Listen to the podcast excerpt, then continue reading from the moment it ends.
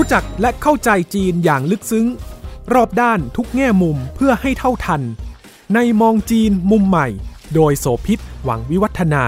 พบแขกรับเชิญกูรูผู้รอบรู้เรื่องจีน รองศาสตราจารย์วรศักดิ์มหัทโนบล อดีตผู้อำนวยการศูนย์จีนศึกษา จุฬาลงกรณ์มหาวิทยาลัย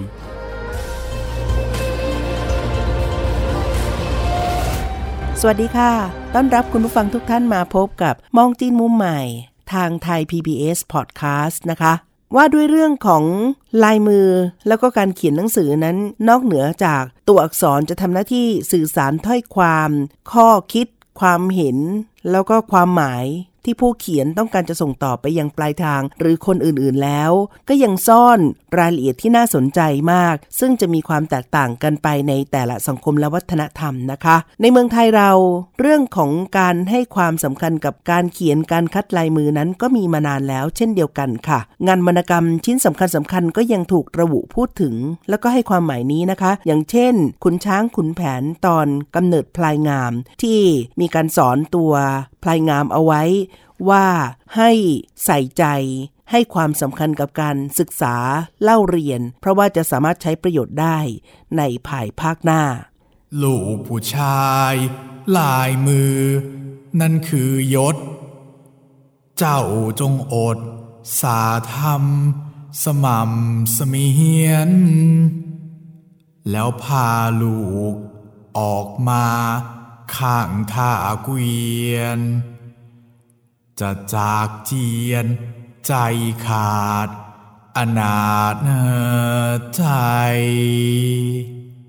อันนี้ก็ปรากฏในส่วนหนึ่งของ งานวรรณกรรมของประเทศไทย แต่ถ้าเกิดว่ามองไปที่สังคมจีนค่ะ เรื่องนี้ก็มีความหมายลึกซึ้งเช่นเดียวกันนะการใช้ผู้กันจีนเพื่อจะตวัด ไม่ว่าจะเป็นลายเส้น เป็นตัวอักษรข้อความ สื่อความหมายสำหรับการอ่าน หรือการตวัดในรูปแบบของการสร้าง เส้นสี หนักเบาหนาบาง แล้วก็ทำให้เกิดการรังสรรค์เป็นรูปภาพที่สวยงามค่ะ ไม่เพียงแต่สามารถจะสร้างมูลค่าในเชิงของเม็ดเงินได้ ภาพหลาย ๆ ภาพถ้อยความหลาย ๆคำก็มีความหมายในเชิงของคุณค่าทางจิตใจด้วย นอกจากจะส่งมอบเป็นของกำนันแล้วก็ยังถือเป็นเรื่องของโชคลาภและการอำนวยอวยพรค่ะ วันนี้มองจีนมุมใหม่เราจะมาคุยกันเรื่องศิลปะการใช้ผู้กันจีนที่ว่านี้แหละค่ะ เพราะอย่างที่บอกตอนต้นนะคะ คุณผู้ฟังว่าไม่เพียงทำหน้าที่สื่อสารความหมายที่เป็นข้อความตัวอักษรเท่านั้น แต่มันยังบอกถึงวิถีชีวิตสังคมวัฒนธรรม ในช่วงนั้นๆ ของเหตุการณ์ที่เกิดขึ้นในสังคมจีนด้วย ท่านรองศาสตราจารย์ บรศักดิ์มหัทโนบลที่ปรึกษาศูนย์จีนศึกษา จุฬาลงกรณ์มหาวิทยาลัย จะคุยกับเราเรื่องนี้ค่ะ ครับ สวัสดีครับ สำหรับคนจีนแล้วเป็นชาติแรกที่เริ่มต้นการพิมพ์การเขียน การขีดเขียนมาตั้งแต่ยุคโบราณนานหลายนับพันปีเนี่ยนะคะการให้ความสำคัญกับการขีดเขียน แล้วก็การใช้ผู้กันจีนเนี่ยมีหลายมิติมากที่น่าสนใจ อาจารย์เล่าให้ฟังในเรื่องนี้หน่อยนะคะ มันเป็นหนึ่งในหลายๆ ตัวอย่างที่จะสะท้อนถึงอารยธรรม และวัฒนธรรมของจีนเออถ้าคนรุ่นใหม่ที่อาจจะไม่ได้รู้รู้เรื่องของจีนเนี่ยก็จะรู้จักผู้กันที่ประเภทเอามาใช้วาดภาพของตะวันตก ซึ่งมันจะมีลักษณะแบนๆนะครับ แต่ของจีนเนี่ยตัวผู้ที่เป็นผู้กันเนี่ยนะฮะมันจะอยู่ในลักษณะของทรงกลมแล้วก็เรียวแหลมออกมาตรงปลาย ขนาดของผู้กันก็อาจจะมีไม่เท่ากันนะครับ ถ้าเราไปที่เมืองจีนในปัจจุบันเนี่ยก็ยังมีคนที่นิยมในการเขียนผู้กันอย่างมากนะครับเอ่อนิยมจนถึงที่จะกล่าวได้เลยว่า คนจีนที่เขาเล่นในเรื่องนี้เนี่ยเขาจะมีการสะสมและแบ่งประเภทของผู้กันชนิดต่างๆนะฮะมากกว่า 200 กว่าชนิด ซึ่งแน่นอนละ่ะมันก็มีพัฒนาการมาจาก ประวัติศาสตร์ ในแต่ละช่วงแต่ละช่วง และทำให้พัฒนาการของผู้กันจีนนั้นมีวิวัฒนาการของมันออกไปหลากหลายนะครับ แต่ทีนี้ถ้าถามว่าผู้กันจีนนั้นเริ่มถือกำเนิดขึ้นมาเมื่อไหร่ ยังคงไม่สู้จะชัดเจนมากนัก นั่นคือบางที่เนี่ยกล่าวไว้ว่าเกิดขึ้นในสมัยราชวงศ์ฉิดของฉินสื่อหวางตี้ หรือที่คนไทยรู้จักกันในชื่อที่เป็นภาษาจีนแต้จิ๋วว่าฉินซีฮ่องเต้ ออที่พูดอย่างนี้ไม่ได้หมายความว่าจินซีฮ่องเต้เป็นคนคิดค้นเรื่องผู้กันจีนนะครับ แต่เขากล่าวกันว่ามันมีบันทึกที่เกิดขึ้นในยุคสมัยราชวงศ์จินหรือ หลังจากนั้นเนี่ยกล่าวว่าจินซีฮ่องเต้เนี่ยมีนายพลขุนศึกอยู่คนหนึ่งที่ มีฝีมือในการสู้รบนั้นดีมาก ชื่อว่าเมืองเถียน ในบันทึกกล่าวไว้ว่าเมืองเถียนเนี่ยเป็นคนที่คิดเรื่องของผู้กันจีนขึ้นมา แต่ว่าก็มีบางที่ก็แย้งว่าจริงๆ แล้วผู้กันจีนนั้นเกิดขึ้นก่อนหน้านี้ นั่นคือเกิดขึ้นในสมัยยุคต้น ประวัติศาสตร์ คือยุคต้นประวัติศาสตร์ของจีนเนี่ยจะมีอยู่ 3 ราชวงศ์ด้วยกัน ก็คือราชวงศ์เซี่ยซางและก็โจวนะครับบันทึกนี้กล่าวไว้ว่ามีหลักฐานว่าในสมัยราชวงศ์ซังเนี่ยนะครับคาดว่าได้มีการใช้ผู้กันจีนแล้ว โดยหลักฐานในฝ่ายนี้กล่าวกันว่า จากการขุดค้นทางด้านโบราณคดีเนี่ยแล้วพบว่าในสมัยราชวงศ์ซางนั้นได้มีการใช้ตัวอักษรจีนเอออักษรจีนเหล่านี้เนี่ยจะปรากอยู่ในกระดองเต่า หรือไม่ก็กระดูกวัว เป็นกระดูกตรงสะบักนะครับ ทีนี้ตัวอักษรที่ปรากฏเนี่ยเขามีหลักฐานว่าก่อนที่ตัวอักษรเหล่านี้จะถูกสลักลงบนกระดองเต่าหรือกระดูกวัวเนี่ยนะครับ คนที่จะสลักนั้นเขาจะเขียน ตัวอักษรนี้ด้วยผู้กันจีนลงไปก่อนอพอเขียนอย่างแน่ชัดแล้วเขาก็ค่อยๆสลักตัวอักษรตามที่ตนเองเขียน อันนี้ก็เป็นอีกมติหนึ่งที่กล่าวว่าผู้กันจีนนั้นน่าจะเกิดขึ้นในสมัยราชวงศ์ซังทีนี้ถ้าเกิดว่าเป็นอย่างนี้จริง ก็หมายความว่าผู้กันจีนนั้นมีกำเนิดอยู่ในประเทศจีนเนี่ยมาไม่ต่ำกว่า 3,000 ปี ซึ่งก็ถือว่ายาวนานมาก เพราะฉะนั้นพอจีนเข้าสู่ยุคประวัติศาสตร์ โดยเริ่มนับจากราชวงศ์แรกคือ ราชวงศ์ฉินนะฮะของจินซีฮ่องเต้เนี่ยนะครับหลังจากนั้นต่อมาเนี่ยผู้กันจีนนั้นก็ได้รับการพัฒนาให้มีความก้าวหน้าหลากหลายมากยิ่งขึ้น ในยุคสมัยหนึ่งเนี่ยสำหรับคนที่มีการศึกษา มีปัญญานะครับหรือหรือเป็นบัณฑิตเนี่ยมักจะมีห้องหนังสือของตัวเอง เมื่อมีห้องหนังสือของตัวเองเนี่ยมันก็มีค่านิยมอันหนึ่งนะครับของสังคมจีนก็คือว่า ถ้าถามว่าในห้องหนังสือนั้นอะไรคือสมบัติที่มีค่าที่สุด เขาจะเรียกคำกล่าวนี้ว่าสียอดสมบัติจีนในห้องหนังสือ ประกอบไปด้วยอะไรบ้าง ประกอบไปด้วย1คือผู้กัน 2. หมึกที่สำหรับเขียนหนังสือนะครับ 3. คือจานหมึกและ4คือกระดาษก็หมายความว่าคนที่เป็นบัณฑิตเนี่ยไม่ไม่ใช่ว่าเป็นบัณฑิตได้โดยจากการอ่านหนังสือเพียงอย่างเดียว บัณฑิตนั้นจะต้องเขียนหนังสือด้วย แล้วในยุคโบราณกาลของจีนเนี่ยการจะเขียนหนังสือของคนจีนนั้นเขาเขียนผ่านผู้กันจีนเท่านั้น ผู้กันจีนก็ต้องมีอุปกรณ์อย่างอื่นที่แยกขาดจากกันไม่ได้ นั่นก็คือนอกจากผู้กันแล้วก็จะมีอีก 3 อย่างก็คือตัวของหมึกจานหมึกแล้วก็กระดาษนะครับเราจะเห็นภาพเหล่านี้เฉพาะในหนังซีรีส์ของจีนในยุคโบราณ ที่จะต้องมีความพิเศษแล้วใช้เฉพาะด้วยนะคะ ครับคือหมึกและจานหมึกเนี่ยมันเป็นอย่างนี้ จริง ๆ แล้วก่อนที่มันเป็นน้ำหมึกให้บัณฑิตเอามาเขียนเนี่ยนะครับมันมันมันไม่ได้อยู่ในรูปของน้ำหมึก มันจะมาจาก แท่งหมึกนะครับแท่งหมึกนี้เป็นแท่งแข็งๆนะครับโดยมากโดยส่วนใหญ่ที่ผมเห็นเนี่ยทั้งในเมืองไทยและเมืองจีนเนี่ยเออมักมักจะทำเป็นแท่งสี่เหลี่ยมมากกว่าที่จะเป็นวงกลมนะครับเป็นหมึกแท่งสี่เหลี่ยมแข็งมากเลยครับแข็งคนที่จะเขียนเนี่ยกับผู้กันจีนเนี่ยเขาจะเทน้ำไม่มากนัก ลงบนจานหมึกจานหมึกนี้ก็จะเป็นสีดำนะครับหมึกนั้นก็จะเป็นสีดำเทน้ำพอประมาณแบบพอปิ่มๆในจานนั้นเนี่ยจานนั้นมันเป็นหลุมเว้าลงไปเล็กน้อย ลักษณะของจานหมึก ก็จะเป็นแผ่นแบนๆ แล้วก็มีหลุมตื้นๆ คล้ายๆกับจานสีที่เราระบายสีวาดภาพในขณะนี้นะคะ แต่ว่าจะเป็นวัสดุที่ทำด้วยหินที่มีความแข็งแรงหนาแล้วก็หนักเหมือนกับที่ทับกระดาษแบบนั้นนะอาจารย์ครับใช่ครับ โดยมากจะเป็นแท่งสี่เหลี่ยมผืนผ้า มันจะแบ่งเป็น 2 ช่อง ช่องหนึ่งเป็นช่องเล็กเล็กมากนะครับ ประมาณ 1 นิ้วนะครับ แล้วไอ้ช่องนี้จะมีหลุมลึกๆอยู่หน่อยหนึ่งนะฮะก็คงลึกไม่ไม่ต่ำกว่า 1 เซนนะฮะ ส่วนอีกอีกอีกช่องหนึ่งก็เป็นช่องที่คุณโสภิตบอก ก็คือเป็นแผ่นแบนๆแล้วก็เว้าๆหน่อยนะฮะเป็นหลุมเว้าๆสำหรับเติมน้ำลงไป ช่องซ้ายมือเนี่ย ที่เป็นช่องหลุมนั้นเขาจะใส่น้ำลงไปนะฮะเพื่อที่ว่าถ้าเกิดหมึกมันจางไปหรือเข้มไปเขาก็จะเอาไปจุ่มกับน้ำที่เป็นหลุมอยู่ในนั้นเล็กน้อยนะฮะเพื่อเพื่อจะดูน้ำหนักของตัวของสีหมึกไอตัวจานนั้นที่เป็นหลุมเว้าๆเนี่ยพอเขาเทน้ำลงไปแล้วเนี่ยเขาจะเอาแท่งหมึกนะครับฝนฝนหมุนวนไปอะและไอแท่งหมึกนั้นมันก็จะละลายในน้ำอย่างช้าๆ คนที่ใช้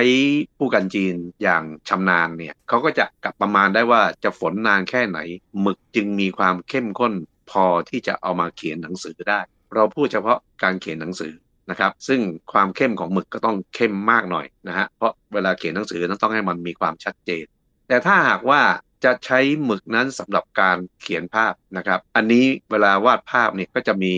สีของน้ำหมึกเนี่ยหนักเบาไม่เท่ากัน ถึงตรงนี้คนที่เป็นศิลปินหรือว่าเป็นนักวาดของจีนเนี่ยนะครับเขาก็จะรู้เองว่าเออจะลงน้ำหนักของสีหมึกหนักเบาอย่างไร แล้วก็อาศัยไอ้ช่อง ซ้ายมือที่ผมพูดไปตอนต้นอะช่องเล็ก ๆ นั้นเนี่ยเอามาจุ่มให้มันจางอันนี้เป็นเรื่องของหมึกและจานหมึกนะครับ บัณฑิตหรือปราดซึ่งมีชื่อเสียงมากๆเนี่ยก็จำเป็นจะต้องมีเด็กรับใช้หรือมีผู้มาทำหน้าที่คอยฝนหมึกให้ ในระหว่างที่ขีดเขียน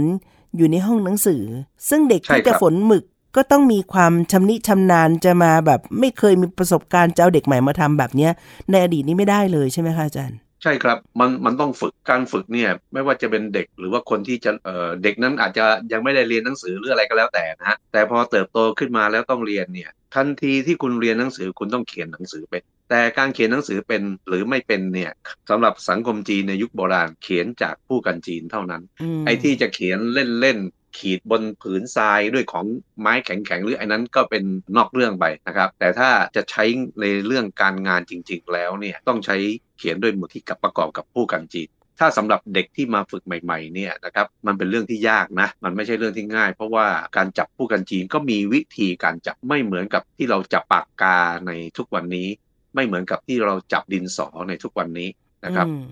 นิ้วที่มีบทบาทสูงมากในการจับผู้กันจีนเนี่ยนะครับคือนิ้วหัวแม่มือและก็นิ้วชี้เออแล้วเวลาจับเนี่ยต้องจับให้มันตั้งยืนคือตั้งฉากเลยก็ว่าได้ ถ้าจะเอียงเนี่ยก็คงเอียงไม่กี่องศาพอเป็นอย่างนี้เนี่ยเราจะเห็นว่าเวลาคนจีนเขาจับผู้กันจีนเนี่ยผู้กันนั้นจะตั้งตรงใช่ไหมครับค่ะฉะนั้นนิ้วที่จับที่สำคัญเนี่ยก็คือนิ้วหัวแม่มือและนิ้วชี้ ส่วนนิ้วกลาง นิ้วนางและนิ้วก้อยเนี่ยจะคอยประคอง ตัวแท่งของผู้กัน การเคลื่อนไหวของผู้กันนั้นเป็นไปอย่างราบรื่น ผมขอเล่าประสบการณ์ส่วนตัวตอนสมัยเด็ก ๆ ผมเรียนอยู่โรงเรียนจีนเนี่ยทางโรงเรียนก็ให้มีการเขียนผู้กันจีน ตอนนั้นเราอยู่แค่ชั้นปฐมต้นลำพังการฝึกเขียนผู้กันจีนนี้ยังไม่พอนะมีการสอบด้วยไอ้ด้วยความเป็นเด็กอะแล้วความยากในการจับผู้กันมาเขียนเนี่ย ผมก็ขำมากนะครับ เพื่อนในห้องเรียนส่วนใหญ่ทั้งไม่ว่าผู้หญิงผู้ชายอะจริง ๆ เวลาเขาจะเขียนนี่ไอ้ผู้นั้นต้องอ่อนมากนะ แต่พวกเราเด็กๆเนี่ยมักง่าย คือเนื่องจากมันเขียนยากไง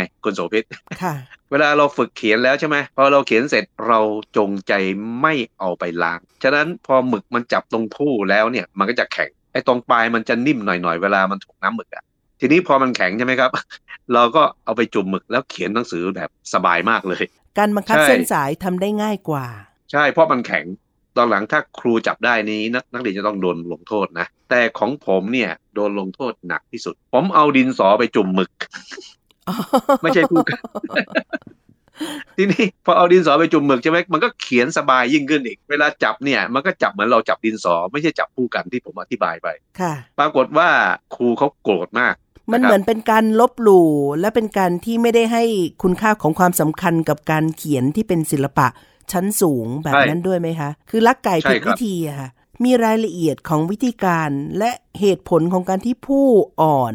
มันก็มีความหมายเพราะจะส่งผลต่อน้ำหนักของเส้น ที่ทำให้เกิดลวดลายและความสวยงาม แตกต่างกัน แม้กระทั่งตอนที่ครับเขียน มือก็จะไม่สัมผัสกระดาษ มันต้องลอยยกขึ้นมาใช่ไหมคะใช่ครับมันยังลงไปในรายละเอียดถึงขั้นกระดาษด้วย กระดาษต้องมีลักษณะเฉพาะที่เขียนหมึกแล้วก็ต้องไม่ซึมง่ายจนกระทั่งลายเส้นมันเลอะ เละเทะไปหมด กระดาษมันมีความใช่พิเศษครับยังไงคะอาจารย์กระดาษของจีนเนี่ยตั้งแต่สมัยผมเรียนนะครับ คือกระดาษนั้นก็มาจากเมืองจีนนะครับเออแล้วในสังคมจีนทุกวันนี้ที่มีการเขียนผู้กันจีนเนี่ยกระดาษนั้นจะบางมากๆ บางมากๆนะแต่เหนียวมากๆ เวลาเราพูดถึงกระดาษบางเนี่ยถ้าเอาหมึกไปลงมันก็จะซึมใช่ทั่วกและระดาษเละกระจายไปหมดเลยใช่เออ แต่แต่ของจีนเนี่ยกระดาษนั้นเขาบางแต่มันเนื้อมันเหนียวนะ เพราะฉะนั้นเวลาเขียนผู้กันจีนเนี่ยตัวผู้กันลายที่ออกมาลายเส้นที่ออกมามันจะคมงดงามแล้วก็ไม่ซึมค่ะไม่ซึมนะครับคนที่ใช้ผู้กันจีนจนปกติเขาจะถือว่ากระดาษไอ้นี้เนี่ยถือว่าเป็นเรื่องปกติเลย มันถึงได้ถูกกำหนดว่า การเขียนผู้กันจีนหรือซูฝ่าเนี่ยนะคะเป็นศิลปะขั้นสูงของหนึ่งในสี่อย่างของจีน เมื่อกี้มีสี่ยอดสมบัติจีนในห้องหนังสือ คือผู้กันหมึกจานหมึกแล้วก็กระดาษนะคะ แต่ในภาพรวมของศิลปะขั้นสูงของจีนเนี่ยมันจะมีอยู่สี่เรื่อง เรื่องแรกคือการเขียนผู้กันจีน มีเรื่องการวาดภาพ การบรรเลงเครื่องสาย แล้วก็การเล่นหมากรุกจีน เรากำลังพูดถึงหนึ่งในสี่ตัวนี้ค่ะ เขียนนี่ไม่ใช่เรื่องง่ายเลย และต้องการการฝึกฝน แต่คำถามต่อมาก็คืออาจารย์ค่ะ แล้วเขาจะวัดกันยังไงว่าเขียนสวยหรือไม่สวย ตอนสมัยที่ผมเรียนครูไม่ได้ใช้คำนี้ จนกระทั่งเมื่อผมไปเมืองจีนมาก ๆ เข้าและสนทนากับอาจารย์ หรือนักวิชาการชาวจีนนะเวลาพูดถึงเรื่องนี้เนี่ยท่านก็จะบอกว่าเวลาจับผู้กันจีนแล้วเขียนลงไป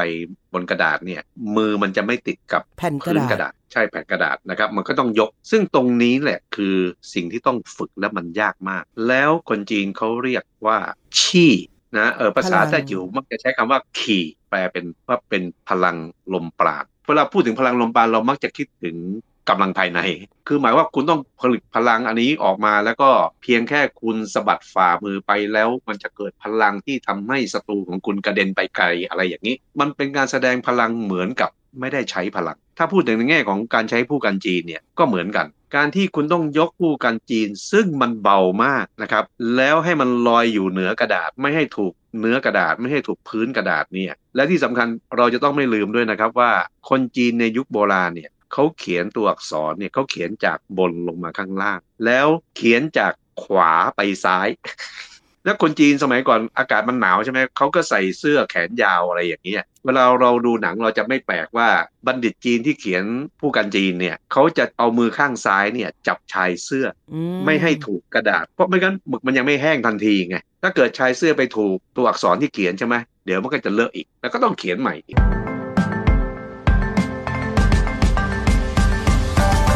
คุณกำลังฟัง มองจีนมุมใหม่ ทางไทย PBS Podcast สิ่งหนึ่งที่พอคุณโสภิตพูดถึงเรื่องกระดาษไปแล้วเนี่ยกระดาษของจีนที่เรารู้จักกันทุกวันนี้เนี่ยนะครับจีนเป็นชาติแรกที่คิดค้นขึ้นมา ใช่ค่ะ มันไม่เหมือนกับตัวอักษรคูนิฟอร์มของอียิปต์ซึ่งเขาใช้กระดาษปาปิลัส เออบางที่ก็บอกว่าอันนั้นคือต้นกำเนิดของกระดาษ แต่จริงๆแล้วกระดาษที่เรารู้จักกันทุกวันนี้เนี่ยมันมาจากภูมิปัญญาของจีนปาปิรุสนั้นมีวิธีการทำที่ไม่เหมือนกันเออแล้ววิธีการเขียนตัวอักษร cuneiform อะไรพวกเนี้ยเขาก็ใช้ของแข็งแต่ของจีนเนี่ยก่อนที่จะมีกระดาษเนี่ยนะครับที่เรารู้จักกันเนี่ยคนจีนเขาไม่ได้เขียนลงบนกระดาษในความหมายที่เราเข้าใจนะ ถ้าเขียนแบบทั่วๆไปนะฮะเป็นหนังสือทั่วๆไป จะเป็นตำราหรืออะไรก็แล้วแต่นะครับเขาจะเขียนบนลงบนติ้วไม้ไผ่ที่ผูกกันเป็นแพรเออแล้วหลังจากนั้นเขาก็จะม้วน ฉะนั้นเออไอไอไอเอกสารที่เป็นไม้ไผ่อย่างเงี้ยมันจึงมีคำเรียกของมันเฉพาะเขาเรียกว่าม้วนหนังสือหรือหนังสือม้วน เวลาจะอ่านอ่าคุณโสภิตก็คลี่ออกมานะครับก็จะเห็นตัวอักษรซึ่งมันมันมันเล็กนะก็แล้วแต่ติ้วนะถ้าติ้วใหญ่ตัวอักษรก็จะใหญ่หน่อย คนจีนเขียนด้วยวิธีนี้เนี่ยแล้วมันก็จะมีปัญหาอย่างเช่น เวลาม้วนเก็บไว้อย่างดี ถ้าเกิดเจอลมเจอฝนอะไรอะมันก็จะขึ้นปลวกได้ง่าย หรือเวลาเกิดศึกสงคราม แล้วรัฐที่ถูกโจมตีทำท่าว่าจะแพ้ ก็ต้องเอาม้วนหนังสือเหล่านี้ไปแอบซ่อนเอาไว้ หรือไปเก็บไว้ในที่ที่ปลอดภัย พอเก็บเสร็จ แล้วเวลาจะผ่านไป 10 ปี 20 ปีอะไรก็แล้วแต่เออลูกหลานกลับมาค้นดูในที่ซ่อน ม้วนหนังสือ พอมาค้นดูม้วนหนังสือก็ยังอยู่ครบ แต่เจอปลวกกินมั่ง มันชำรุดผุพังไปมั่งอะไรอย่างเงี้ย มันก็เลยมีผลต่อตัวหนังสือที่มันเลอะเลือนไป มันจะทำให้ถ้าเกิดมันเป็นเรื่องบันทึกที่สำคัญต่อประวัติศาสตร์เนี่ยตรงนั้นก็จะขาดหายไป ทีนี้มันมีอันหนึ่งที่เขียนลงไปไอ้นี้มีค่าหน่อย แต่เขาจะเขียนก็ต่อเมื่อมันเป็นเอกสารสำคัญนะครับ นั่นคือเขียนลงบนผ้าแพรหรือผ้าไหม ถ้าเขียนลงบนผ้าเนี่ย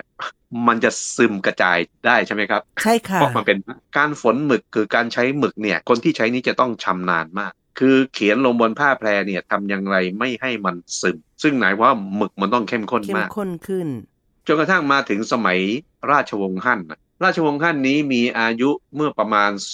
2,200 ปีก่อน แล้วเป็นราชวงศ์ที่มีอายุราชวงศ์ค่อนข้างยาวนานนะ คือยาวนานถึง 400 ปี ในสมัยราชวงศ์ฮั่นนี่แหละ ได้มีการคิดค้นเรื่องของกระดาษขึ้นมา แล้วกลายเป็นกระดาษที่เรารู้จักกันทุกวันนี้ กระดาษที่จีนคิดค้นในยุคนั้นเนี่ยเขาทดลองหลายครั้งนะครับ แล้วคนที่คิดค้นเรื่องนี้เป็นขันทีด้วยจนกระทั่งได้กระดาษที่เรารู้จักกันในทุกวันนี้เนี่ย ไปไปมามากระดาษเนี่ยกลายเป็นสินค้าที่มีราคาถูกแล้วผลิตได้ง่าย วัตถุดิบที่มาผลิตกระดาษนั้นก็หาไม่ยาก เพราะฉะนั้นไอ้ที่เขียนลงบนติ้วไม้ไผ่โอ้นั่นมันยากลำบากมาก ครั้นจะใช้ผ้าผ้านั้นสมัยก่อนนั้น ราคาแพงมาก ยิ่งเป็นผ้าต่วนผ้าแพรหรือผ้าไหมเนี่ย ผ้าไหมนี้นะครับในสมัยโบราณของจีนเนี่ยเขาใช้แทนเงินทองได้ แล้วก็ถ้าเทียบกันแล้ว ผ้าแพรผ้าไหมต่างๆ มันมีความยากเนื่องจากยืดหยุ่นและมีความนุ่มอ่อน การจะบังคับให้คงเส้นได้อย่างสวยงามนี่ไม่ใช่เรื่องง่ายเลยนะคะ ซึ่งตอนหลังเนี่ยพอกระดาษกระจายตัวอย่างกว้างขวางก็เป็นส่วนหนึ่ง ในแง่ที่ทำให้การเขียนหรือการเข้าถึงตัวอักษร ในหมู่สังคมชาวจีนเนี่ยไปได้อย่างไกล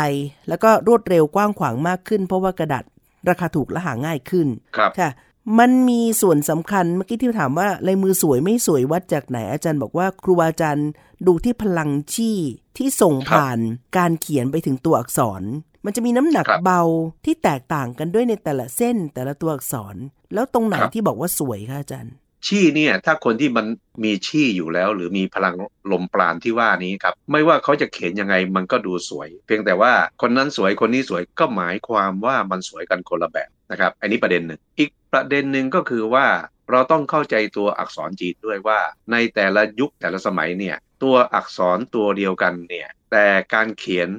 ลายลักษณะของตัวอักษรในแต่ละยุคสมัยจะไม่เหมือนกัน อีกประเด็นหนึ่งก็คือตัวอักษรจีนเนี่ยมันก็มีวิวัฒนาการของมัน คือในยุคนี้คำคำนี้เขาเขียนอย่างนี้นะครับพออีกยุคหนึ่งก็จะเขียนอีกอย่างหนึ่ง เพราะฉะนั้นเมื่อใช้ผู้กันจีนเขียนเนี่ยนะครับ ตัวอักษรที่เขียนด้วยผู้กันจีน แต่ละยุคสมัยเนี่ยไม่ว่าจะคนที่เขียนนี่จะมีพลังลมปราณดีแค่ไหนอะไรยังไงนะแต่ละยุคสมัยมันก็จะไม่เหมือนกันอืมแต่คำว่าไม่เหมือนกันนี้มิได้หมายความว่ายุคนั้นจะสวยกว่ายุคนี้ไม่ใช่ มันสวยเหมือนกันหมดทุกยุคค่ะมันงามเหมือนกันหมดทุกยุค แต่แต่ละยุคก็จะมีเอกลักษณ์ของมัน แล้วบุคคลแต่ละคนที่เขียนเก่งๆ มีฝีไม้ลายมือเนี่ย ก็จะเขียนออกมาในลักษณะที่ทุกคนก็จะมีเขาเรียกว่าอะไรอะลายเส้นของตัวเอง ใช่ลายเซ็นของตัวเองาจำได้เป็นของใครคือเป็นงานของใครใช่ไหมในขณะที่กำลังจรดปลายผู้กันเพื่อจะเขียนตัวอักษรหรือจะวาดภาพก็แล้วแต่เนี่ยมันส่วนหนึ่งเป็นการฝึกการทำสมาธิแล้วก็ให้มีจิตใจจดจ่อด้วย แล้วก็อีกประเด็นหนึ่งก็คือเรื่องของการที่สะท้อนเรื่องของภูมิปัญญาวัฒนธรรม วิถีชีวิตความเชื่อทั้งหลายทั้งปวง อยู่ในสิ่งที่สื่อสารไป แล้วมันบอกถึงช่วงเวลาของสังคมยุคสมัยด้วย อาจารย์ขยายความสองเรื่องนี้หน่อยได้ไหมคะไอตัวอย่างที่ผมจะยกเนี่ยเป็นเป็นของอาจารย์ในเมืองจีนท่านเล่าให้ผมฟัง ใครที่ศึกษาประวัติของเหมาเจ๋อตงเนี่ยก็จะรู้ว่าท่านนั้นนอกจากจะเป็นนักการเมืองนักการทหารแล้วเนี่ยท่านยังเป็นกวีด้วย ในช่วงชีวิตของเหมาเนี่ยได้แต่งกวีเอาไว้นับ เป็นหลายสิบบท ทีนี้เวลาที่ท่านแต่งเนี่ย ท่านก็เขียนด้วยผู้กันจีนนะ ผมเคยเห็นลายผู้กันจีนที่เป็นบทกวีของเหมาเจ๋อตง นะทุกวันนี้ผมก็ยังเก็บไว้อยู่ ถ้าให้คนที่เรียนภาษาจีนอย่างผมมาอ่านเนี่ยตัวอักษรบางบางตัว เราจะไม่รู้ว่ามันคือตัวอะไร เพราะการเขียนผู้กันจีนที่เป็นกวีเนี่ยเขาจะคนที่เก่งๆนะครับเขาจะเขียนหวัดหวัดในความหมายของจีนเนี่ยคือมันมันสวยตวัดตวัดผู้กันเนี่ยในหนึ่งตัวอักษรแล้วจะไปตัวอักษรตัวที่สามตัวที่สี่เนี่ยมันมีความต่อเนื่องกันแต่มันไม่ใช่ติดกันอ่าสมมติว่าเขียนอักษรตัวที่หนึ่งตัวอักษรตัวที่หนึ่งเนี่ยมันจบด้วยลายเส้นที่ทิ้งตัวลงมา จากบนลงล่างนะพอจะไปเขียนตัวอักษรตัวที่สองผู้กันจีนี้คนที่จับผู้กันเนี่ยลอยอยู่เหนือกระดาษตลอดนะค่ะพอเขาเขียนขีดลงมาข้างล่างปั๊บไอ้ขีดที่ปลายแหลมมันจะแหลมปุ๊บแล้วไปที่ตัวอักษรตัวที่สองตอนนั้นเขายกผู้กันแล้วแต่เราจะเห็นเลยว่าตัวอักษรตัวที่สองเนี่ยมันจะมีลายเส้นที่คล้ายกับเชื่อมต่อกับตัวที่หนึ่งแต่อืมมันไม่ได้ติดกัน เวลาผมดูเอ่อลายผู้กันจีนของเหมาเจ๋อตงเนี่ย ผมก็พบว่าเออมันเป็นอย่างนั้นจริงๆ แล้วมันมียังมีตัวเล็กตัวใหญ่อีกด้วยนะ คือมันเป็นศิลปะจริง ๆ นะครับ แล้วอาจารย์ท่านก็บอกว่า ลายผู้กันจีนของประธานเหมาเนี่ยเต็มไปด้วยพลังลมปราด แล้วสำหรับความเชื่อของคนจีนเขาเชื่อว่าคนที่มีพลังลมปราณสูงเนี่ยมักมักจะมีความเป็นเลิศในทางใดทางหนึ่ง ประธานเหมานี่ก็คือโอ้เป็นทั้งผู้นำนะเป็นนักการเมืองที่เก่ง เป็นนักการทหารที่เก่งอะไรอย่างนี้ มันจะมีอยู่ พียงคำสำคัญอยู่คำเดียวแหละ ที่เรายากแก่การเข้าใจก็คือคำว่าพลังลมปราณแต่ว่าเราก็สามารถมองเห็นได้ว่าเฮ้ยมันก็เป็นวิทยาศาสตร์ เมื่อเราเห็นตัวอักษรที่เขียนด้วยผู้กันจีนของประธานเหมา ในอดีตมันก็มีความเชื่อเกี่ยวกับผู้กันจีนอยู่เหมือนกัน คนสมัยก่อนเนี่ยไอ้วิทยาศาสตร์มันก็ไม่ได้เจริญก้าวหน้าอย่างทุกวันนี้ใช่ไหมครับ มันก็มีความเชื่อเรื่องเหนือจริงเข้ามาด้วย ตัวอย่างที่หนึ่งเนี่ยกวีจีนคนหนึ่งนะครับ ที่มีชีวิตอยู่ในช่วงคริสตศักราช 420 ถึง 589 เป็นยุคอยู่ก่อนยุคราชวงศ์ถังกวีคนนี้มีชื่อว่าเจียงเยียน เป็นกวีที่มีชื่อเสียงโด่งดังมาก มีอยู่คืนหนึ่งอะเจียงเยียนก็ นอนแล้วก็ฝันเห็นมีผู้ชายคนหนึ่ง แล้วมาบอกเขาว่า บุตรชายของเซียนองค์หนึ่งอะถือผู้กันมา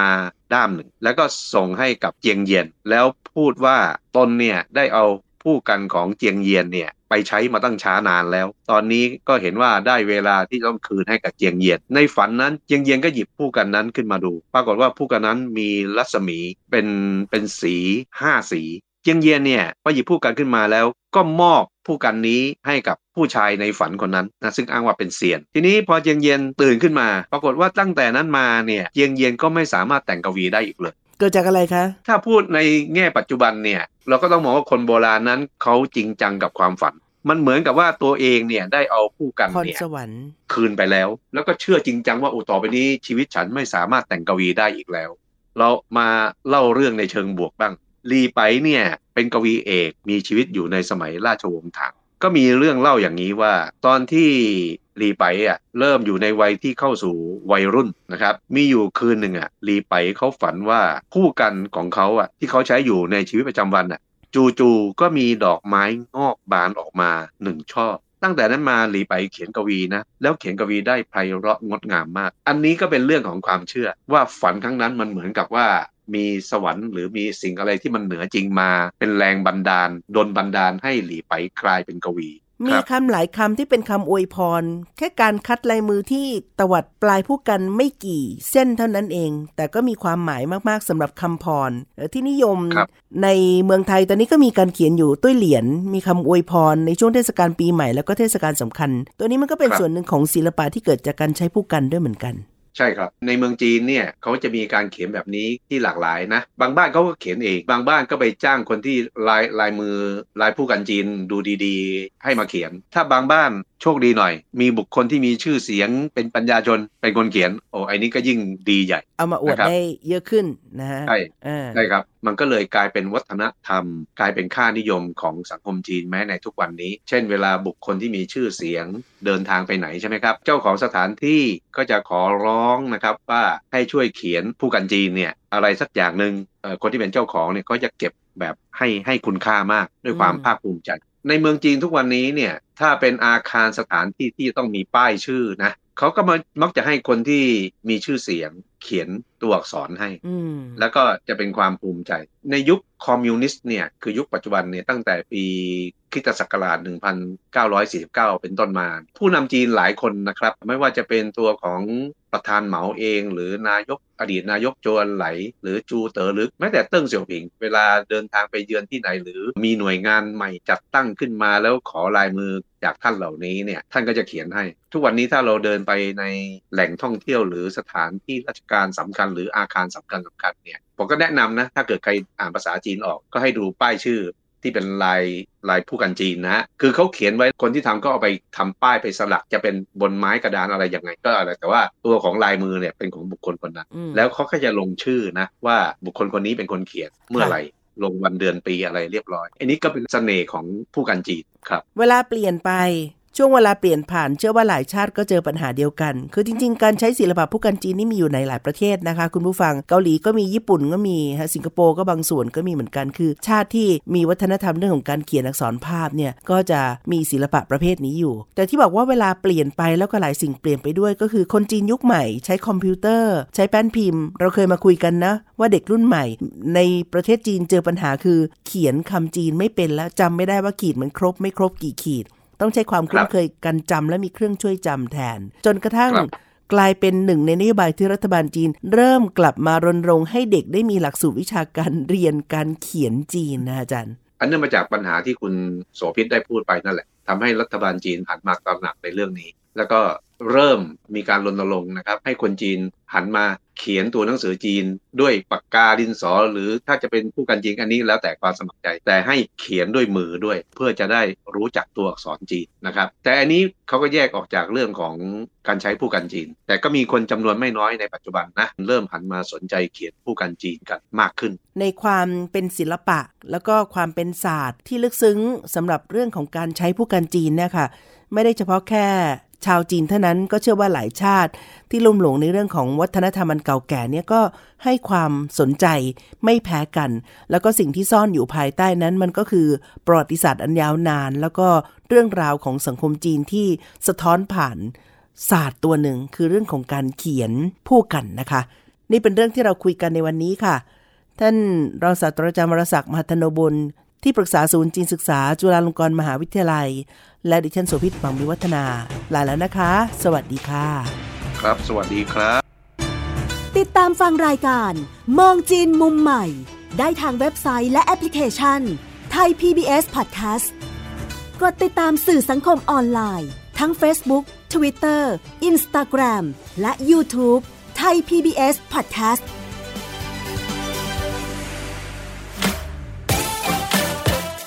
This is Thai PBS Podcast. We the world, we the voice.